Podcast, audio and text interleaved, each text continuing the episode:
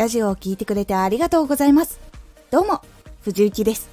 毎日16時と19時に声優だった経験を活かして、初心者でも発信上級者になれる情報を発信しています。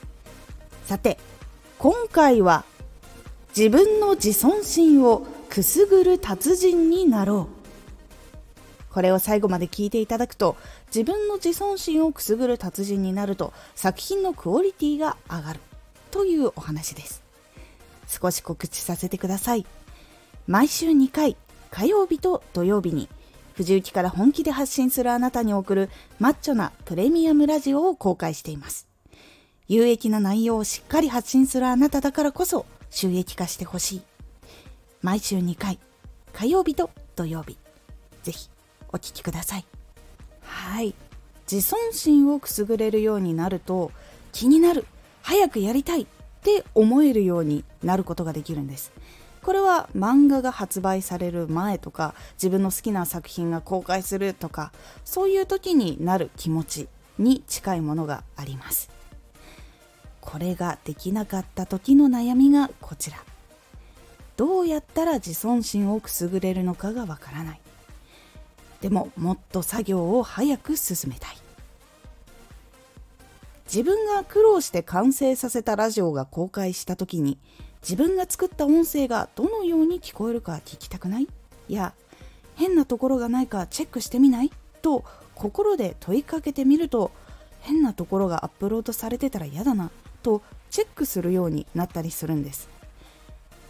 自分から聞くことで自分の話し方も気をつけれるようになるので結構おすすめです。自尊心をくすぐる方法っていうのはこういうことになります。自分がその気になるように心に問いかけるというやり方です。変なところがないかチェックしてみないって問いかけてみるとある程度確認をしてちゃんとアップロードしたとしても自分がもしかしたら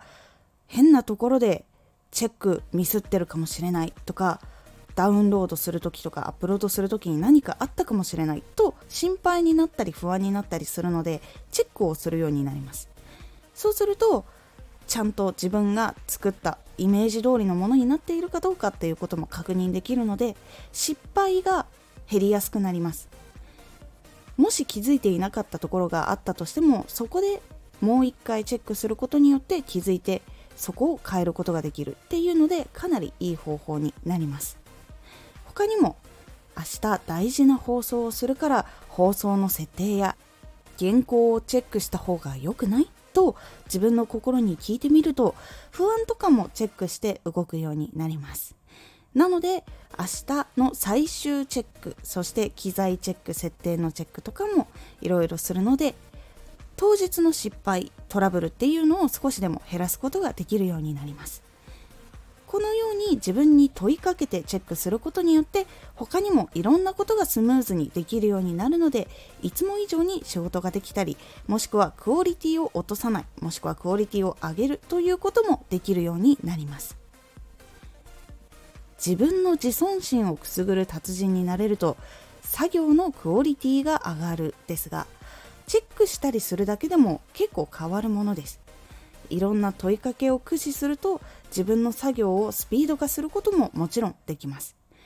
作業この調子で間に合うかな？と聞くことでもう少し進めておいた方がいいかも？と行動したりするようになるのでうまく自分に質問をできるようにしてみるとおすすめの方法になります。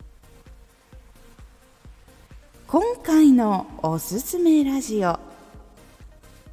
インフルエンサーは看板を背負っている。看板を背負うと自分で決めるのと決めないのでは結構覚悟とか行動とか考え方が変わってくるのでそこを変えると変わっていくよというお話でございます。このラジオでは毎日16時と19時に声優だった経験を生かして初心者でも発信上級者になれる情報を発信していますのでフォローしてお待ちください。次回のラジオはインフルエンサーはプラスの思い込みを使っているです。こちらはプラスの思い込みを使うことで自分の活動を楽しくしたりそして自分の軸をぶれないようにしているという感じになっておりますのでお楽しみに Twitter もやってます Twitter では活動している中で気がついたことや役に立ったことをお伝えしています。ぜひこちらもチェックしてみてね。コメントやれたいつもありがとうございますでは